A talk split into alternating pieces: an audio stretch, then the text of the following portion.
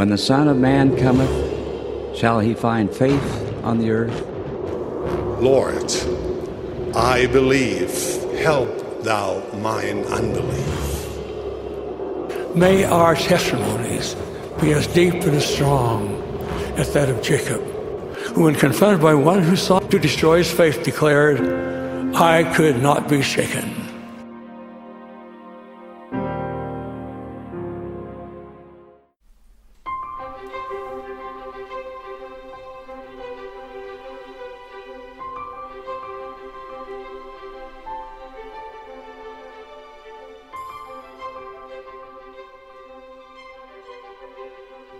Friends. I'm Jared Halverson. This is Unshaken, and I'm thrilled to have you back for some more scripture study this week. Last week we studied Helaman chapter 1 through 6. We saw Nephite society go round and round the pride cycle, and we saw the ministry of Nephi and Lehi, the sons of Helaman, begin to unfold. This week we'll pick up where we left off. The ministry of Nephi will be our focus. We'll see a few more rounds of the pride cycle. That never seems to go away. And we'll set the stage for next week when we get to meet Samuel the Lamanite. But I want to start this week talking about something called the Johari window. It was developed by a pair of communication scholars, and the name comes from kind of an amalgamation of their two first names. And it's called a window because there are four panes to this. What the Johari window is trying to make sense of is how well do we know ourselves and how well do other people know us? Are there things about me that I know and they know? We call that the open area. Are there things that they know about me, but I don't seem to know about myself? We call that the blind spot. Are there things that I know about myself, but they don't know about me? They called that the facade or the hidden area. Sometimes it's things we just don't want people to know about us.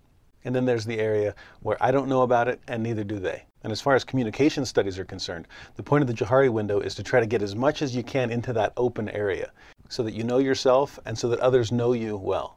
If you're open to feedback, then you can ask others, what do you see in me that I might not see in myself? Help me emerge from my blind spot. And if you're open with yourself and can handle some greater transparency, then you're open to sharing with others things that you know about yourself, perhaps some weaknesses or struggles that they might not be aware of, in hopes that then they'll help you with it. In spiritual terms, the basic idea is how do we bring things out of the darkness and into the light? Of course, you can also flip the whole thing around and say, instead of this being about me, this could be about someone else. What do they know about themselves that I also know? We'd both agree on that. There's the open space compared to what do they want me to know about them that I do or do not know, and what do they not want me to know about them, which I do or do not know. I introduce this concept today because this is the time in the Book of Mormon where the Gadianton robbers really start coming to the fore. We saw the creation of this secret band last week, and the idea of secrecy is key. And to me, that's where the Johari window comes in. What do they not want me to know about them? That's the secrecy behind Kishkumen and Gadianton. But today you'll see the prophet Nephi bringing some of those dark things out into the open in ways that only a prophet can. So if you were to take today's material and superimpose it over the Johari window, you'd see Nephite society up in the open area, the things that any member of Nephite society would look around and say, yep, this is the world we're living in. These are our days, as we'll see. Compare that to the blind spot area, these are things that Nephi knows, but the people seem to be unaware of. And so he's going to be crying repentance in hopes of waking them up to those realities. Gadianton, meanwhile, works on the other axis things that they know that they're doing wrong, that they don't want people to know about, hiding behind their own facade, keeping people in the darkness. We'll see Nephi bringing some of that out into the open as well, when he miraculously reveals the murderer of the chief judge. We'll see that in a few chapters. Overall, when you take a spiritual view of the Johari window, what amazes me is to see this tug of war where you see God and his prophets trying to bring everything towards that open space so that we can know as we are known, as Paul taught the Corinthians, to bring the hidden things of darkness into light. The scriptures talk about our iniquities being spoken upon the housetops or not having a cloak to hide our sins behind unmasking evil or hypocrisy. There will be no facade at the last day. So, things you know about yourself that others don't know, well, eventually everyone will know. And the flip side, things that aren't known to you, things that are in your blind spot, will you'll be made painfully aware of. But painful only for a short period. Pricking our conscience, opening our eyes to see the things that were in our blind spot so that we can repent of them and bring those into the light. Again, as far as the Johari window is concerned, the purpose of God is to bring everything into that open area. So you can probably guess what the adversary's goal is to bring everything down into that hidden space. His favorite is probably to bring as much as possible down into that facade area because that's where hypocrisy reigns. It's interesting how often he will try to get us to do things with feigned promises of anonymity. That's what he said to Cain, right? You can murder and get gain. We saw that last week. And then the ironic promise, and no one will know. Here we are thousands of years later, still talking about it. Printed in black and white in the most well read book on earth, the Bible. And yet trying to convince us to keep things in the darkness. Meanwhile, he also tries to keep us in the dark, moving more and more things into our blind spot increasing our ignorance, or even tempting us towards willful ignorance. You see, those two corners, if he can get us into the ignorance and the hypocrisy, then he's starting to move things into this realm of the unknown. Perhaps this is the simplest way to make sense of things. Prophets are trying to pull us toward the first quadrant full transparency, perfect knowledge, nothing to hide. They pull us out of hypocrisy by showing us that we can't keep the truth hidden from God.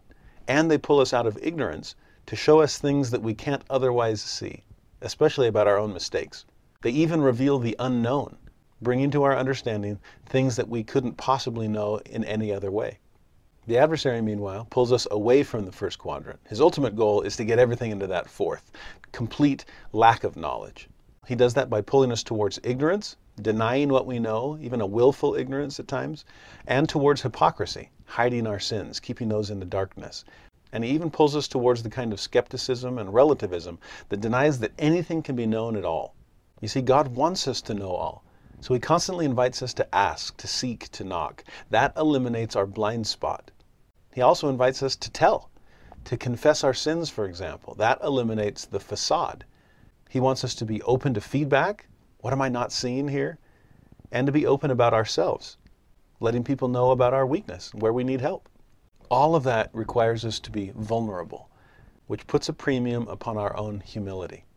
At the opposite extreme, Satan wants us to know nothing. So he seeks to minimize our introspection and our confession. He doesn't want us to look inward to overcome our blind spot or to let others know who we really are to overcome our facade. In fact, he wants us to think we already know everything that way, we're denying our ignorance, which actually makes it grow. And he tries to convince us to keep secrets from others, especially secrets about ourselves, which increases the hypocrisy, hiding behind that facade. Both of those elements, thinking we know and not wanting others to know, are centered in pride. In some ways, both extremes and both pulls, this tug of war, are described back in Alma chapter 12, verse 10 through 11, where what's God's ultimate goal? That we might know his mysteries until we know them in full whereas the adversary's goal is that we might know nothing concerning God's mysteries. That's the tug of war that's taking place across the Johari window. And that's the tug of war we'll see today in this second part of Helaman. You'll see the prophet Nephi pulling people towards knowledge, pulling away the facade of the Gadianton robbers, and crying repentance to pull people out of their blind spot. And you'll see the Gadianton robbers pulling people towards darkness. There is no sin. You don't have to worry about how you might feel about those things. And we're not doing anything wrong here, so don't peek behind the curtain. And it's all going to revolve around this episode during the ministry of Nephi. Now, back in chapter 5, we saw Nephi teaching throughout Nephite territory and the land of Zarahemla, teaching both Nephites and Lamanites. Later in chapter 5, he goes further south into the land of Nephi. That's where he's imprisoned. He and his brother have that incredible experience there. Talk about the tug of war between darkness and light, right? Then in Helaman 6, many of the Lamanites moved to the land northward, and Nephi and Lehi go there as well to preach unto them. And it's there that we'll pick up with them here at the beginning of chapter 7. You see, in verse 1, he and his brother are coming back home to the land of Zarahemla from the land northward. Verse 2, he'd been up there preaching the word of God unto them, prophesying many things. But in verse 3, here's the bad news they did reject all his words, insomuch that he could not stay among them, but returned again unto the land of his nativity. Unfortunately, things at home aren't any better than what he'd seen up north. In verse 4, notice the description of what he's coming home to. Seeing the people in a state of such awful wickedness. Why? Because those Gadianton robbers filled the judgment seats. They'd usurped power and authority of the land, just like they had wanted. Ambition and materialism, pride and greed. And now that they're in charge, what can they do? Lay aside the commandments of God, not even doing the least aright before him, and doing no justice unto the children of men. Again, you change the law, you're free to do all of that. Verse 5 society really has been turned on its head.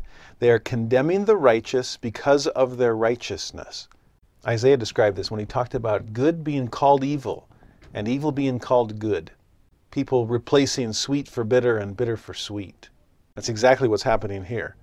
Righteousness has become so looked down upon that it's condemned by the wicked. They're not just unapologetic in their own wickedness, they have turned the tables on the righteous. They let the guilty and the wicked go unpunished because of their money. Remember what we saw in the previous verse. There's no more justice among the people. Well, if you can pay your way out of problems, if power and wealth are on your side, then you can do whatever you want. Have you noticed that sometimes in our society as well? There seems to be a double standard for the wealthy. They can get away with things. They can either pay their way out of it, or there's such an esteem that follows in the wake of wealth that we just let things slide. We don't hold them to the same standard we hold other people.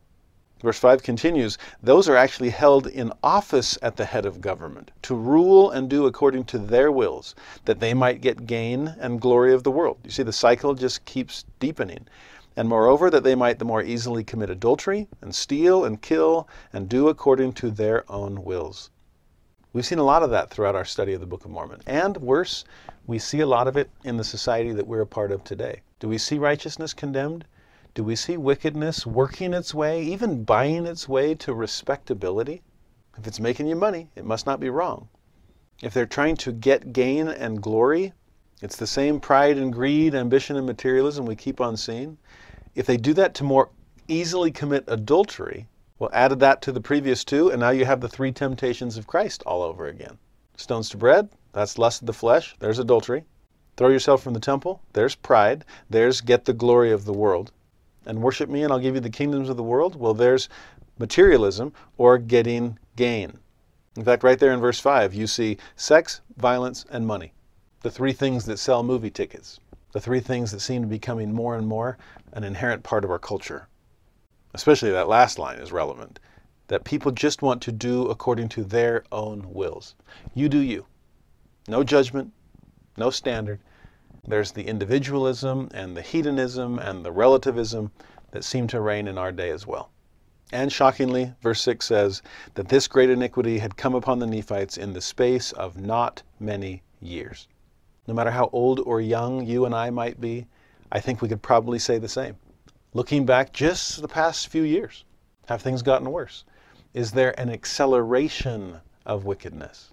No wonder when Nephi sees it, his heart was swollen with sorrow within his breast. Hopefully, we're feeling something similar. Not despair, not hopelessness, but taking sinfulness seriously enough that at least it causes us sorrow.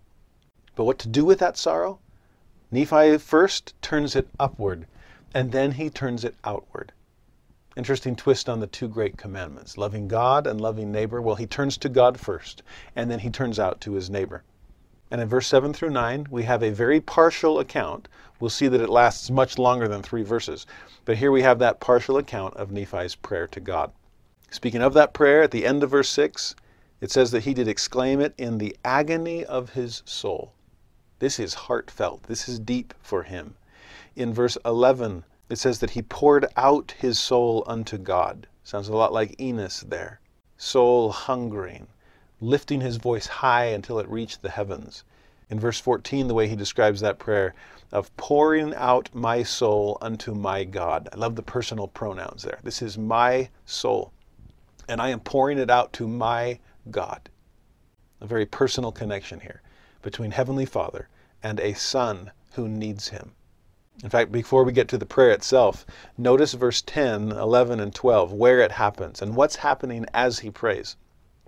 In verse 10, it came to pass that it was upon a tower which was in the garden of Nephi, which was by the highway which led to the chief market, which was in the city of Zarahemla. This seems to be a very visible place, although he does not seem to be doing this to be seen of men. This is not Nephi's Rameumptom. If anything, it's a lot closer to King Benjamin's tower the better to cry repentance from, which is what he's going to do here. But he does go up and away from the world around him. This, in some ways, is a closet of sorts, a separation from his surroundings, in hopes of connecting instead to God. But what's amazing about it is as he's praying, and again, this is what suggests that it's a lot longer than what we see in three verses. In verse 11, there were certain men passing by. This was a busy street, right? The road that led to the chief market in Zarahemla. As they are passing by, they see Nephi pouring out his soul unto God upon the tower. And so they run, they tell the people what they'd seen, and the people come together in multitudes so that they could also know what's the cause of such great mourning for the wickedness of the people. And then in verse 12, when Nephi arises from his prayer, he sees the multitude who'd gathered together. This must have been such an intense prayer that he was completely oblivious to the fact that the multitudes are gathering in the middle of it. Honestly, from my own experience, those seem to be some of the most powerful public prayers I've ever offered, is where the public seems to disappear. And as I close my eyes, it really does feel like I'm alone with Heavenly Father speaking to Him instead of speaking to the congregation. Sometimes our prayers devolve into some kind of horizontal communication alone. What will people think of me? I, I, hope they like my prayer. Instead of closing our eyes and in the process closing out the world, opening our minds and hearts to God alone instead. That seems to be Nephi's focus, just blinders on. Can you imagine giving this kind of a prayer? And Multitudes gathering, that seems like it would be kind of loud or disruptive. But such was the intense focus of Nephi. He seems completely oblivious until it's amen, and then looks up and thinks, whoa, where did all of you come from? And what was it that he'd said in that beautifully, powerfully focused prayer? We saw hints of it last week in introducing the beginning of the book of Helaman. But let's read it a little more closely here. Verse 7. Oh, that I could have had my days in the days when my father Nephi first came out of the land of Jerusalem. Remember when Dad Helaman had named his sons Nephi and Lehi? He told them, Every time you remember your name, remember the people I named you after. Remember how good they were, and try to be good as well. Well, this Nephi must have taken that advice. But the more he thought about that ancestor Nephi, the more he thought, man, I wish I could have lived in those days. If I did, then I could have joyed with him in the promised land. Because by now, my people seem to take this promised land for granted. They no longer care about the responsibilities that go along with the rights attached to this land of promise. And as we know from the Doctrine and Covenants, if we do not do what God says, then we have no promise. Then they took the promised land seriously. Then were his people easy to be entreated. Either he's choosing to forget about Laman and Lemuel here, or perhaps he's focusing on the period after the split, when the Nephites are intentionally choosing to follow Nephi, placing their faith in his prophetic guidance. It's that group that was firm to keep the commandments of God, that was slow to be led to do iniquity, that was quick to hearken unto the words of the Lord. Again, still nostalgic in verse 8. Yea, if my days could have been in those days, then would my soul have had joy in the righteousness of my brethren. Instead, what is he feeling? Sorrow in the wickedness of his people. Verse 9, he then says that beautiful phrase we talked about last week But behold, I am consigned that these are my days. Now, the word consign can have multiple meanings. One is to commit, to assign, to entrust. I've been entrusted with these days. It's my responsibility to make the most of them like Elder Eyring said that we quoted last week, not just to endure the storms, but to choose the right while they rage. I've been consigned to that. Then again, there's a more negative connotation of consign, and that means to relegate, as if to get rid of something. We sometimes talk about consignment stores like that. No, I don't need it anymore. I don't want it. You take it. And hopefully Nephi's not feeling like that. I've been consigned to these days. Some of you are in difficult circumstances trying to help build faith in a very struggling branch. We're trying to raise kids in a community that doesn't care much for right and wrong. Perhaps you were called to serve a mission in a place where people didn't necessarily gravitate to the gospel of Jesus Christ. I hope you choose the right definition of consign, that you weren't relegated. You weren't sent to some off the grid location as an, an attempt to get rid of you. you. You can't do as much damage over there. No. You've been consigned committed, assigned, entrusted with a difficult circumstance? Will we live up to that responsibility? Will we embrace our days knowing that God has put us into the position where we are for such a time as this. That's actually a third definition of consign to submit, to agree, to consent, to be resigned to one's fate. That's yielding. Like King Benjamin said, yielding to the enticings of the Spirit. Well, in this case, it's yielding to the time and place that God has placed us in. These are our days. May we be consigned to that. I think that's the point that Nephi is getting to. And he's ready to roll up his sleeves and get at it. This wrestling that Nephi is going through to try to come to grips with the time that he's living in, these dark days that are his own, actually reminded me of, of a few of my favorite quotes from the Lord of the Rings trilogy by J.R.R. Tolkien. In the Fellowship of the Ring, there's a point when Frodo, realizing what he's up against and what he has to do in destroying the ring, turns to Gandalf and says, I wish it need not have happened in my time. You kind of get a sense of that nostalgia that Nephi's feeling. I wish I'd lived in earlier, easier days. But Gandalf's response to Frodo, So do I, and so do all who live to see such times. But that is not for them to decide. All we have to decide is what to do with the time that is given us. Nephi is coming to grips with that. These are my days, and I'll make the most of them. Fast forward two books, and by the time you get to the return of the king, Gandalf puts it this way It is not our part to master all the tides of the world, but to do what is in us for the succor of those years wherein we are set, uprooting the evil in the fields that we know so that those who live after may have clean earth to till. What weather they shall have is not ours to rule. I hope you get a sense of that as we watch Nephi's ministry unfold. I can't do everything. I can't solve all the world's problems. I cannot affect the future permanently. But these are my days? Great. Then let me take a hold of them and make a difference in them, confident that there will yet be later gardeners planting flowers, pulling weeds, praying for good weather, making a difference in their days, just like I'm trying to make a difference in my own. Now, more fully resigned to his fate, more consigned to his days, lifting his head, seeing the multitudes having assembled, he shifts from speaking vertically to God to speaking horizontally to this gathered multitude. And from verse 13 all the way to the end of this chapter is Nephi's sermon. He begins with a question in verse 13. Again, he's probably startled to see all these people there, and he wonders why. Behold, why have ye gathered yourselves together? In other words, why are you here? He suggests one possibility at the end of that verse that I may tell you of your iniquities. That's an interesting curiosity. Are you here out of voyeurism? You just want to see somebody pouring out their heart to God? Again, if people are being condemned for their righteousness, then perhaps it's so rare you don't get to see this kind of pouring out of soul very often. But what feelings, what desires lie behind your desire to view this? If you're here to find out about your iniquities, is it out of pride, almost rejoicing in this sin?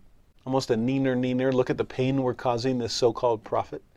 There does seem to be a certain hardness that I sometimes see in society, wanting their own wickedness to be on display for the world. I'm curious to see how people are going to react to it, almost the, the shock and awe of sin. Or is yours a more humble approach? Have you come in hopes that I will open up this Johari window and help you see your blind spot, so that as I testify of your iniquities, you'll be able to recognize them and repent? Again, what is your attitude in coming? What was my attitude in climbing this tower? It wasn't to be seen of you. Verse 14 I've got upon my tower to pour out my soul to my God because of the exceeding sorrow of my heart. And that sorrow grows out of your iniquities. Important details here. This is sorrow. It's not anger. It's not frustration. It's not pride. In fact, it's not about Nephi. I think sometimes we get caught up in this I'm supposed to be serving in this calling or I'm supposed to be succeeding in this mission. And all these people are getting in the way of it. It's about me and they're stopping me from finding the success I always pictured. I don't sense any of that in Nephi. It's not about him, it's about them. Wickedness never was happiness. I get that. My great grandpa taught that to my great uncle. And so it's your sorrow, whether you recognize it or not, that is causing my own. Verse 15, because of my mourning and lamentation, ye have gathered yourselves together, and do marvel. And that's good. You have great need to marvel. You ought to marvel. But not marveling at my sorrow, Not marveling at my prayer, marveling at your own wickedness, marveling that you are given away, that the devil has got so great hold upon your hearts. Interesting phrase, to be given away. In fact, they've given themselves away to the devil. It's interesting because if something is given away, then possession has changed hands. And whose were they? They were meant to belong to the Lord. He did purchase them with a price, after all. And yet here, he doesn't even say they have sold themselves. That phrase appears elsewhere in Scripture. Instead, they've just given themselves away, which is actually more accurate than selling themselves, since Satan has nothing to buy you with. We either allow the Lord to purchase us, accept his redemption, or we have given ourselves away to the adversary. There's a similar phrase in 16. Yea, how could you have given way? In 15, you are given away. Now you have given way. To what? To the enticing of him who is seeking to hurl away your souls down to everlasting misery and endless woe. To give way to someone who wants to hurl away your soul? Why would you yield to that when we should be yielding to the enticings of the Holy Spirit? Verse 17, that seems to be his invitation. Oh, repent ye, repent ye. Why will ye die? Turn ye, turn ye unto the Lord your God. Why has he forsaken you? Beautiful invitations and rhetorical questions in that verse. Turning is repenting. It's the same invitation. And death or being forsaken by God, that's the same result of ignoring that call to change. Verse 18, it is because you have hardened your hearts. That's what happens when the devil has such a great hold upon them, like we saw in 15. He hardens those hearts in hopes that they're not fleshy tables for God to write upon. Yea, ye will not hearken unto the voice of the good shepherd. Yea, ye have provoked him to anger against you. And instead of gathering you, except ye will repent, behold, he shall scatter you forth, that ye shall become meat for dogs and wild beasts. This is strong language. It actually reminds me a lot of Abinadi, trying to paint very graphically the consequences of sin, since softer invitations don't seem to be doing anything. Verse 20 How could you have forgotten your God in the very day that he has delivered you? Talk about a short memory. That has to be willful ignorance. That's echoes of the pride cycle as well, right? In the very day he's delivered you, what's the next step in the cycle? You turn to pride. And that's exactly what he suggests in verse 21. It's to get gain, to be praised of the world. If that's the only reason you're in the prosperity portion, then no wonder deliverance doesn't last long. You're being pulled towards pride before you even get to settle down in the prosperity stage. Get gain, praise of men, that ye might get gold and silver. You've set your hearts upon the riches and the vain things of this world, for the which ye do murder and plunder and steal and bear false witness against your neighbor, and do all manner of iniquity. You see, he had seen all of that back in verse 4 and 5, right? We saw that at the beginning. That is well known to him. But back to Johari's window, he wants to make sure it is known to them. You cannot afford to keep wickedness in your own blind spot, or you'll never repent of it. And it will lead to your destruction. So he is bringing it out into the open. Verse 22 For this cause woe shall come upon you, except ye shall repent. If you will not repent, this great city, all the other great cities round about, you'll have no place in them, because the Lord will not grant unto you strength, as he has hitherto done, to withstand against your enemies. We saw that last week too. Man for man, Nephites are no stronger than Lamanites. And since numbers always seem to be on the Lamanite side, we're in trouble. Your pride kicked out God's presence in your life, and without His enabling power, the strength of the Lord, you're left to your own strength, and it will not be sufficient. Verse 23 confirms that. Thus saith the Lord, I will not show unto the wicked of my strength to one more than the other save it be unto those who repent of their sins and hearken unto my words. It's that turning, that repenting, that humbling of oneself that pulls you away from the destruction side because it introduces God's strength back into your life. End of 23 and into 24, he then compares his Nephite audience to the Lamanites that they tend to look down upon. And he says it's going to be better for them than for you because you are sinning against a greater light and thus will receive a greater condemnation. Verse 25, the problem here is that you have not just allowed great abomination to come among you, but you've actually united yourself unto it. Yea, to that secret band which was established by Gadianton. Now we're getting closer to this facade side of the Johari window. And he's going to call out the Gadianton robbers. Scary, dangerous thing to do, but he's got the guts to do it. 26 Yea, woe shall come unto you because of that pride which ye have suffered to enter your hearts, and making it more and more clear. This is the pride cycle we're dealing with. And that pride has lifted you up beyond that which is good because of your exceedingly great riches. There seems to be a Goldilocks zone there too. Of how do you feel about yourself? Is your self esteem high enough to recognize that you are a child of God who is worth worlds to Him? Or has your pride lifted you up beyond that which is good? So, 28 again the call to repent. Except ye repent, ye shall perish. Your land shall be taken from you. You shall be destroyed from off the face of the earth. Just wait for the chair to swivel. Pride always leads to destruction. And in verse 29, I'm not saying this for my sake, I'm saying it for yours. And I'm not saying it just because this is my own opinion. I do not say these things shall be of myself, because it's not of myself that I know them. I know these things are true because the Lord God has made them known unto me. Therefore I testify that they shall be. Now, Nephi's post prayer sermon is over. And what has he done in terms of the Johari window? If there's any ignorance in the sin of the Nephites, he has pulled them away from their blind spot out into the light. This is what is going wrong. This is what you're doing wrong. And this is how you come home. You've got to repent. Meanwhile, what's he doing to the Gadianton robbers? Some of whom are among this mixed multitude? He's pulling them out from behind their facade. He's making known to others what they were hoping to keep to themselves, this secrecy. And notice everyone's response in chapter 8. The first 10 verses describe the people's reaction. Verse 1 There were men who were judges who also belonged to the secret band of Gadianton. And what's their response? As we might expect, they were angry. Now, verse 4 tells us why they were so angry. They were angry with him because he spake plainly unto them concerning their secret works of darkness. You see those two words side by side? Plainly versus secret? They're trying to keep things in the darkness. Nephi is trying to pull them towards the light. He's getting them out of the facade quadrant of the Johari window. And they don't want that. So they want to put a stop to what Nephi is saying, but they can't. And this is ironic because they're the judges, right? They're the leaders of the people. If something has happened amiss, if Nephi's done something illegal, then they have every right themselves to arrest him, to punish him, to silence him.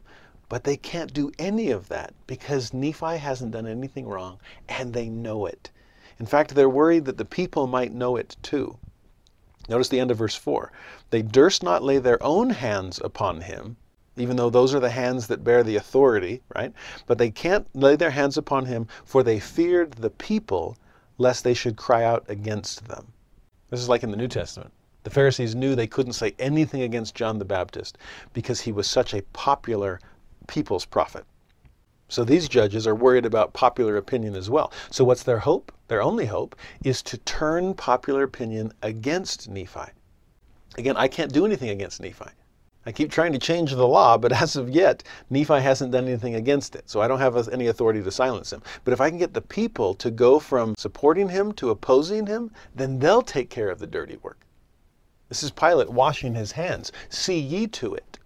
I've already admitted, I find no guilt in this man.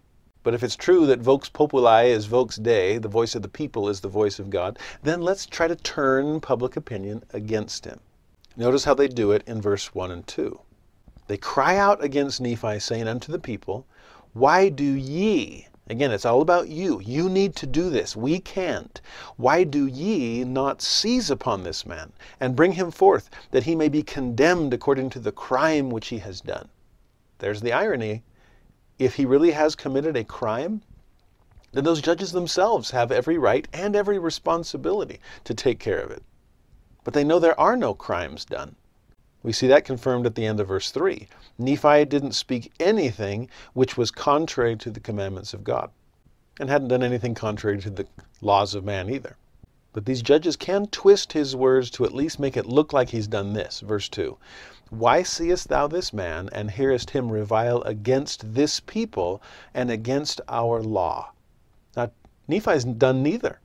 He hasn't spoken out against their law. He's confirmed the right law to their condemnation. They're the ones that are breaking the commandments of God. Again, this is such an echo of Abinadi before King Noah and the wicked priests, accusing him, You have reviled against our law. No, I've spoken in support of your law to your condemnation. Same thing's happening here. So you take some kind of sacred cow, even though they're the ones that are destroying it, the law.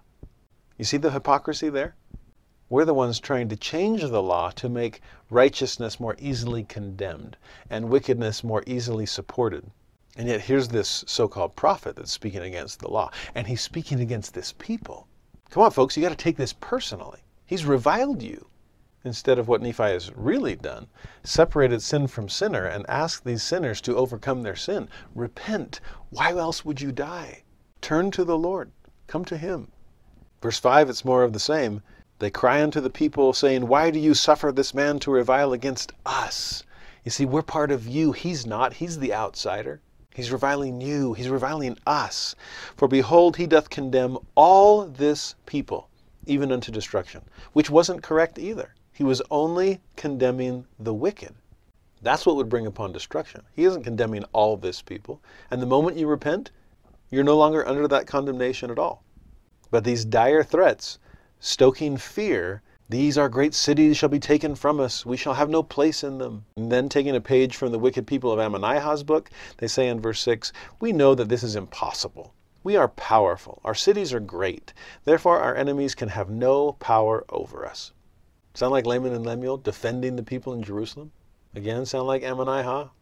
Oh, even if you said that this city should be destroyed in one day, we know that couldn't possibly happen. Or any of us, whenever we try to deny the consequences of sin. Oh, it won't happen to us. We're strong enough to get out of it. Verse 7 This is how they stir up the people to anger against Nephi. This is how they raise contentions among them. That's an interesting tactic as well, to raise contentions among them. It's like splitting this group into subgroups in hopes that they'll start fighting each other. Either way, that contention is of the devil, we'll find out in 3 Nephi 11. Drives out the Spirit of the Lord. Just get people angry. You don't even care what they're angry about or who they're angry against. But there are some, in verse 7, who cry out in Nephi's defense, Let this man alone. And they base their defense on two details. Number one, he's a good man. There's the witness of character. And number two, he's right about what we've been doing wrong.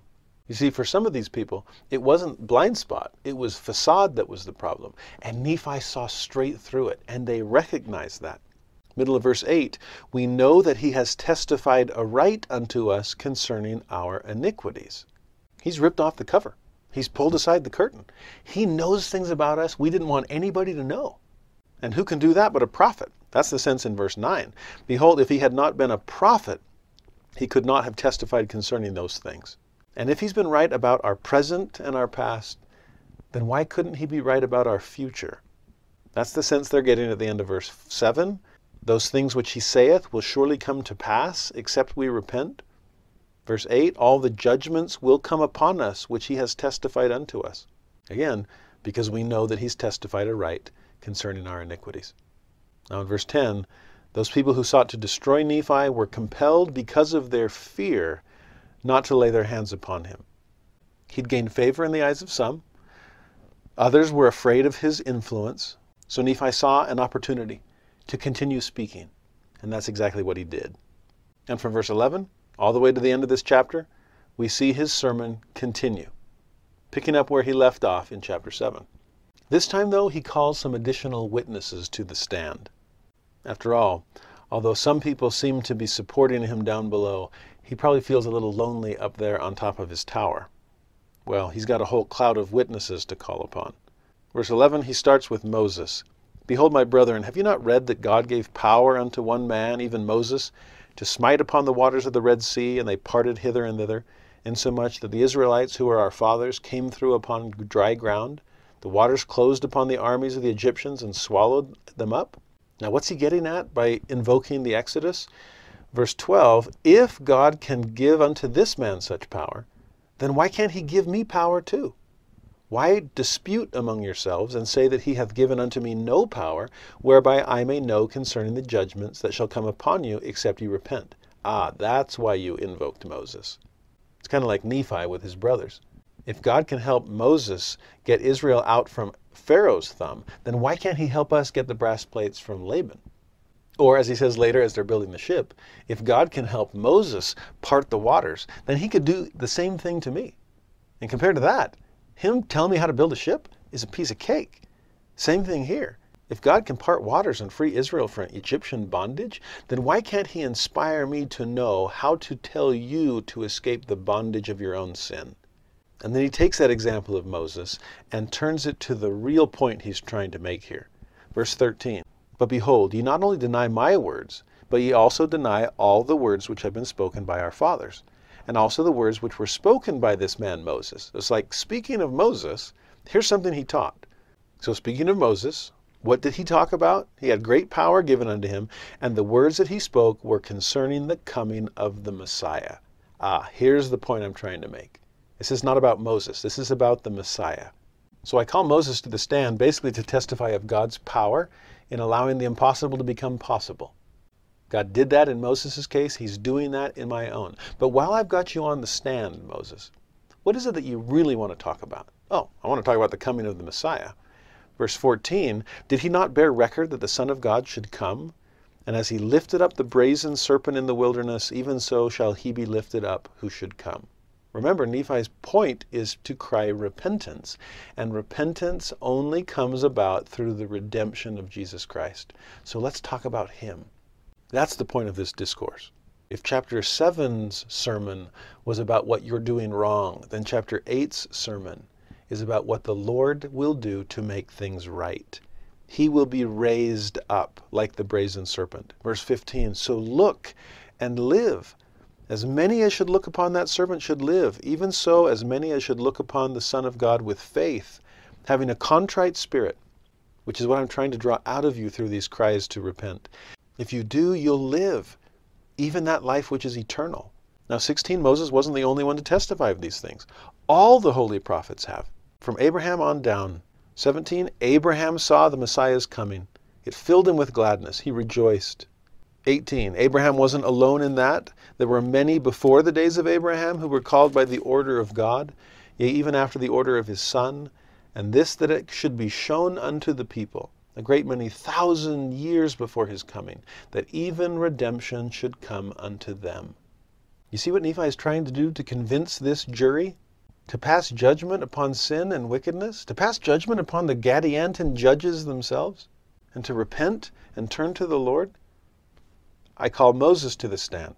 I call Abraham to the stand. I call holy prophets before and after. In 19, there have been many prophets who have testified these things. I call Zenos to the stand. He testified boldly, for the which he was slain. You see, Gadianton robbers? I know what you're after too to silence the prophet so no one stands in your way. In verse 20, I call Zenock to the stand, and Esaias, and Isaiah, and Jeremiah. In fact, let's stick with Jeremiah for a second, since he testified of the destruction of Jerusalem, just like I'm testifying of the destruction of Nephite civilization if we don't wake up and repent. We knew he was right about that too. With the benefit of hindsight, which is always 2020, we know that Jeremiah was right. After all, 21, are you going to dispute that Jerusalem was destroyed? It's one thing for Laman and Lemuel to wonder and say, no, it probably didn't happen. It couldn't possibly have been destroyed. But we can't make those kind of glib denials. The sons of Zedekiah, king in Jerusalem at the time, yes, his sons were slain, but not all of them. What about Mulek, who came to the Americas just like Father Lehi did? We know from them that Jerusalem was destroyed. Verse 22, how about bringing Lehi and Nephi, our ancestors, to the witness stand? Our father Lehi was driven out of Jerusalem because he testified of these things. Nephi testified of these things. Almost all of our fathers, even down to this time, Yea, they have testified of the coming of Christ, and have looked forward, and have rejoiced in his day which is to come. I'm not just here to give prophecies of doom and gloom. I'd much rather declare the good tidings of great joy which shall be unto all people. I want to rejoice in the Lord with you. But to turn you to Him, I have to pull you out of your blind spot and remove the facade that you're hiding behind. You need to know as you are known. You've got to clearly see where you stand. And once you do, you'll know you need Christ and you will look forward to his coming and rejoice in that as the only hope we have. Verse 23 He is God, and He is with them. He's with all of those witnesses. He manifests Himself unto them. They were redeemed by Him. They gave unto Him glory because of that which is to come. Are you ready to do likewise? Are you ready to join them and join me? And most importantly, join the Lord to be with him as he wants to be with you, that he might manifest himself unto you, that you can be redeemed of him, so that you can glory in him, just like these prophets that went before you. Come into the cloud of witnesses. Now, 24, now seeing you know these things, and cannot deny them except ye shall lie. Again, he's pulling everything into the open space, that open forum. I know it, you know it. Sure, you can lie and keep things in this intentional blind spot, this willful ignorance on your part. Sure, you can keep sinning and hope that it doesn't come out into the open. Up till now, you've rejected all these things, notwithstanding so many evidences which ye have received. Again, this is the court case that Nephi is laying out before them. He's called witness after witness to the stand, and he's laid out all of this evidence. Now they need to decide as judge and jury. You have received all things, both in heaven and all things in the earth, as a witness that they are true. Q. Alma's testimony against Korihor. Unfortunately, verse 25, up till now ye have rejected the truth and rebelled against your holy God. He's yours if you'll have him. And you'll be his because he will have you. Even at this time, instead of laying up for yourselves treasures in heaven, where nothing doth corrupt, and where nothing can come which is unclean, ye are heaping up for yourselves wrath against the day of judgment. Choose what you want to pile up there heavenly treasures or divine wrath. You are heaping up constantly, one or the other. Verse 26 At this time you are ripening because of your murders and your fornication and your wickedness ripening for everlasting destruction. And except ye repent, it will come unto you soon. It is now, even at your doors. You sense this urgency on Nephi's part? Yea, go ye in unto the judgment seat, and search. Behold, your judge is murdered. He lieth in his blood, and he hath been murdered by his brother, who seeketh to sit in the judgment seat. Wow, this must have even taken Nephi by surprise. I doubt this was some kind of intentional crescendo he was leading up to. It just came out of his open mouth as God filled it. You want more evidence that I can see the sin within you? Speaking rather generally, well, then let me speak very specifically of one particular sin that has just been committed, something that I couldn't possibly know. You see, as a prophet, trying to pull everything into that open space on the Johari window, you see, even if you have just good mortal eyes, if you're quick to observe, then you can probably do a lot to pull people out of the blind spot and out from behind the facade. But to pull things out from the hidden space that nobody knows, well, only a God can do that. Or in this case, a God inspired prophet. I'll tell you something that not only you don't know, or that you don't want others to know. I'll tell you what nobody knows, including me, without the help of God. The judge is dead and his brother did it. And then verse 28 Behold, they both belong to your secret band, not so secret after all, whose author is Gadianton. Of course, Gadianton doesn't deserve all the credit. And the evil one, who seeketh to destroy the souls of men. Talk about bringing darkness out into the light. Talk about making the unknown known. Talk about speaking plainly of what others want to keep in secret. And the irony here both victim and perpetrator are part of the same band. There is no loyalty, no love loss on that side of things. Vain ambition always spells the death of brotherly love. It's just now being personified right before you. Go and look. You'll see the painful truth. Well, in chapter 9, they do go and look. And they do see the painful truth. Verses 1 through 5 tell the tale. Five people that were there at the foot of Nephi's tower go running to the judgment seat to see what they can find. Now it says in verse 2, we don't believe what he said. but now at least we'll have evidence. I'm going with skepticism. Disbelief is my default here. But if it's true, then I'll believe him. This would be the sign that I need, the evidence. He talked about that in chapter 8. Well, this is the evidence that I would want. There's no other possible way he could know this. So if he knows this, then I definitely trust that he knows the future consequences of our sin and that he knows the gravity of those sins to begin with. Now, when they get to the judgment seat and see that it was exactly as Nephi had described, then they do believe. Verse 5 When they saw, they believed. Fear came upon them, lest all the judgments which Nephi had spoken should come upon the people. And they quaked and they fell to the earth. Now, here we start to see different levels of belief, or different kind of timetable almost. You have a Nephi who believes without having to be shown anything. I'll open my mouth and I'll let God fill it, and I'll trust everything that He reveals to me. Then you get some people that we met back in chapter 8 who believe in Nephi as a prophet because he was right about their wickedness. They recognize at least that much. Now, then you have this next level, these five that go out in search of their sign. I want real proof something that Nephi couldn't possibly know in any other way. And now they believe. But then later we'll also see there were others that even with that proof, that evidence, still refused to believe. In simplest terms, number one, there are those who believe without seeing. That's Nephi. Number two, there are those that believe only once they see. Those are these five who fainted.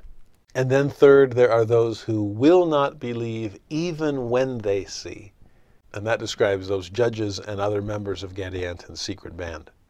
Now, we don't need to get into too much detail in this story, but the five who run to see if it's true, they faint out of just shock that it actually was right. But as they're passed out at the scene of the crime, with the body of the judge right there in front of them? Well, people that didn't know anything that was going on at Nephi's tower come by, see this scene, and think, wow, God must have stopped them in their tracks. He halted the flight. These five must be the ones who killed the king. And so they sent him to prison. Well, some more time passes. Eventually, this multitude, they weren't as quick as the five, but they come over and start wondering what's going on. End up asking the people, well, where are the five people who came to check it out first? And they're like, well, I don't know anything about five people coming to check it out. But we do know the five people that killed him. They're in prison. Well, wait, this is sounding kind of coincidental. Who are these five? They bring them out and realize, oh, these are the ones that came immediately to see if it was true. They did not do it. They've got a good alibi. We can all back them up for that. And so they're freed.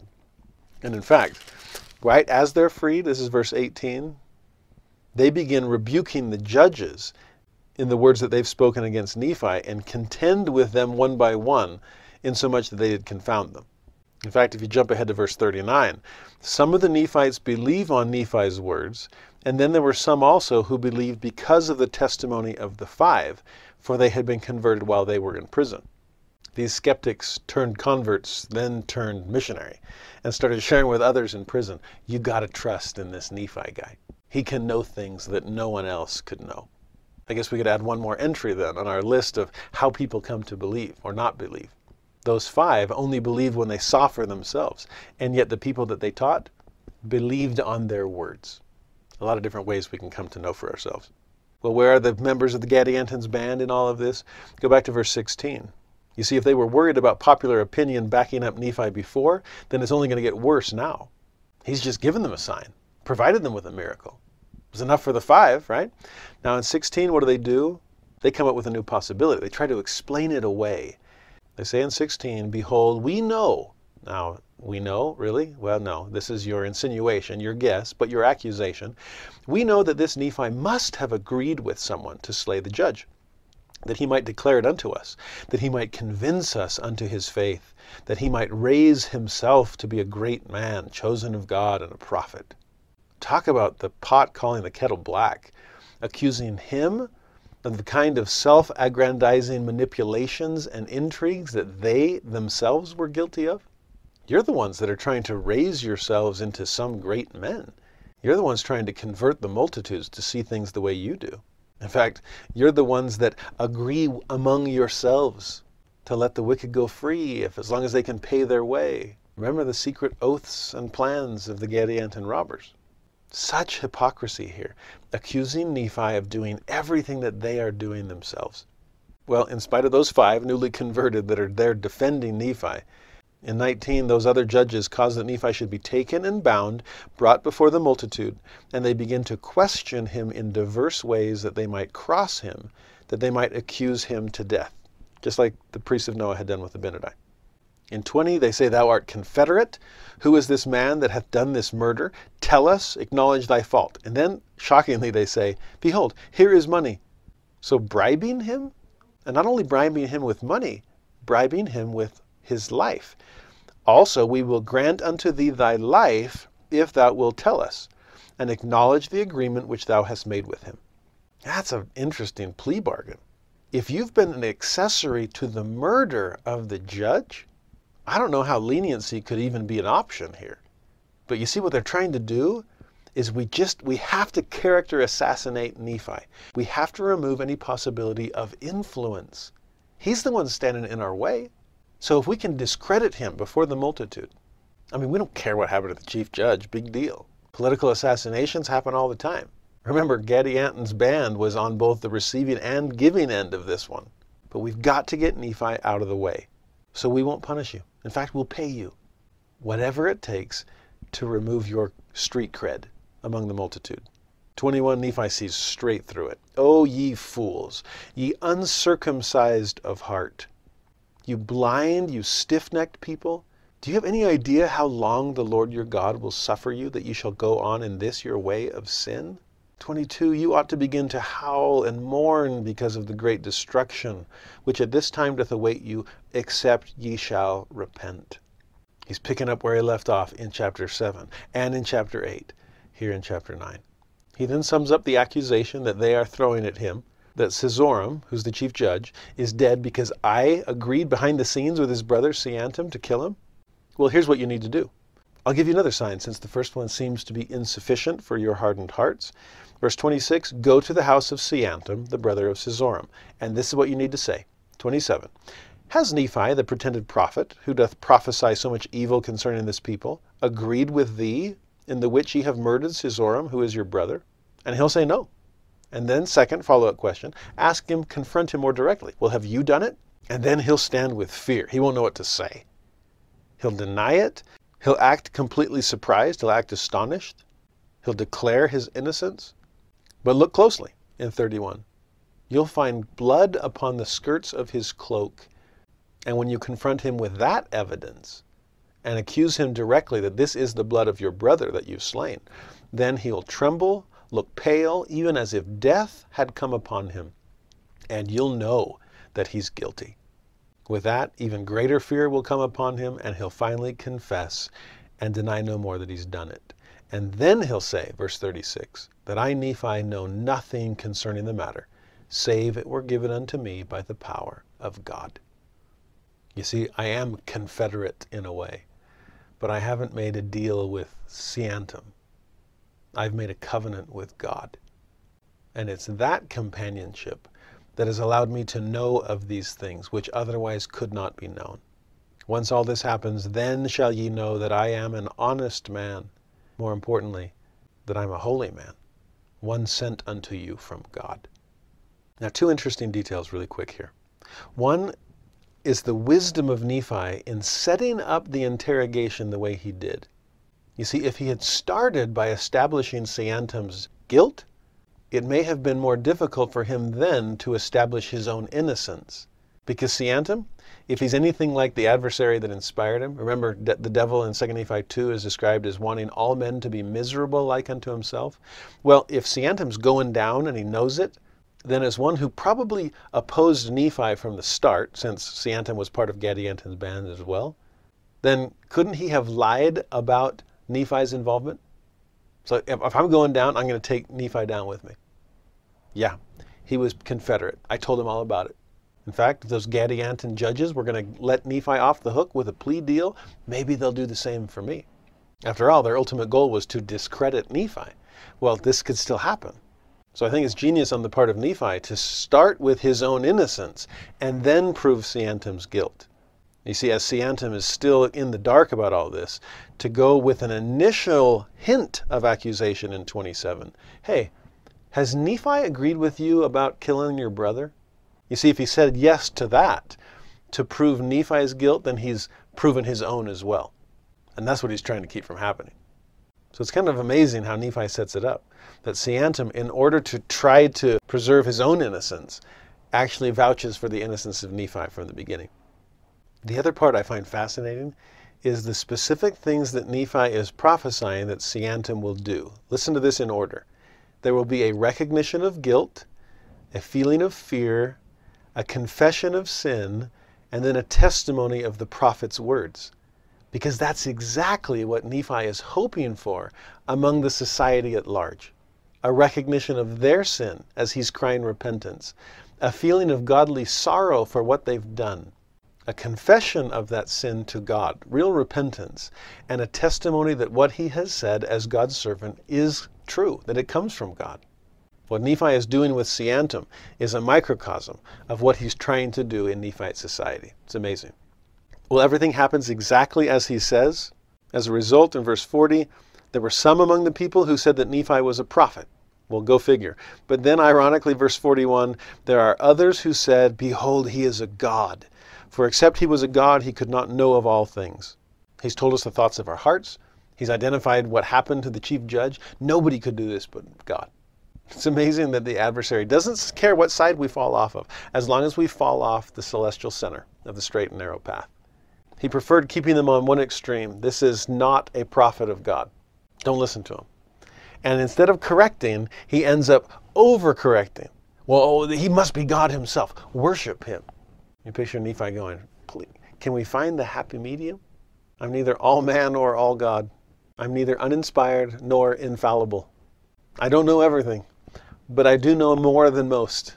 And it's because God is with me and God wants to be with you. You can only be with Him, though, if you will repent. So repent. Or the destruction of Seezoram and Seantum will merely be previews of coming attractions, or in your case, coming destructions. That is always what happens when we do not choose to repent.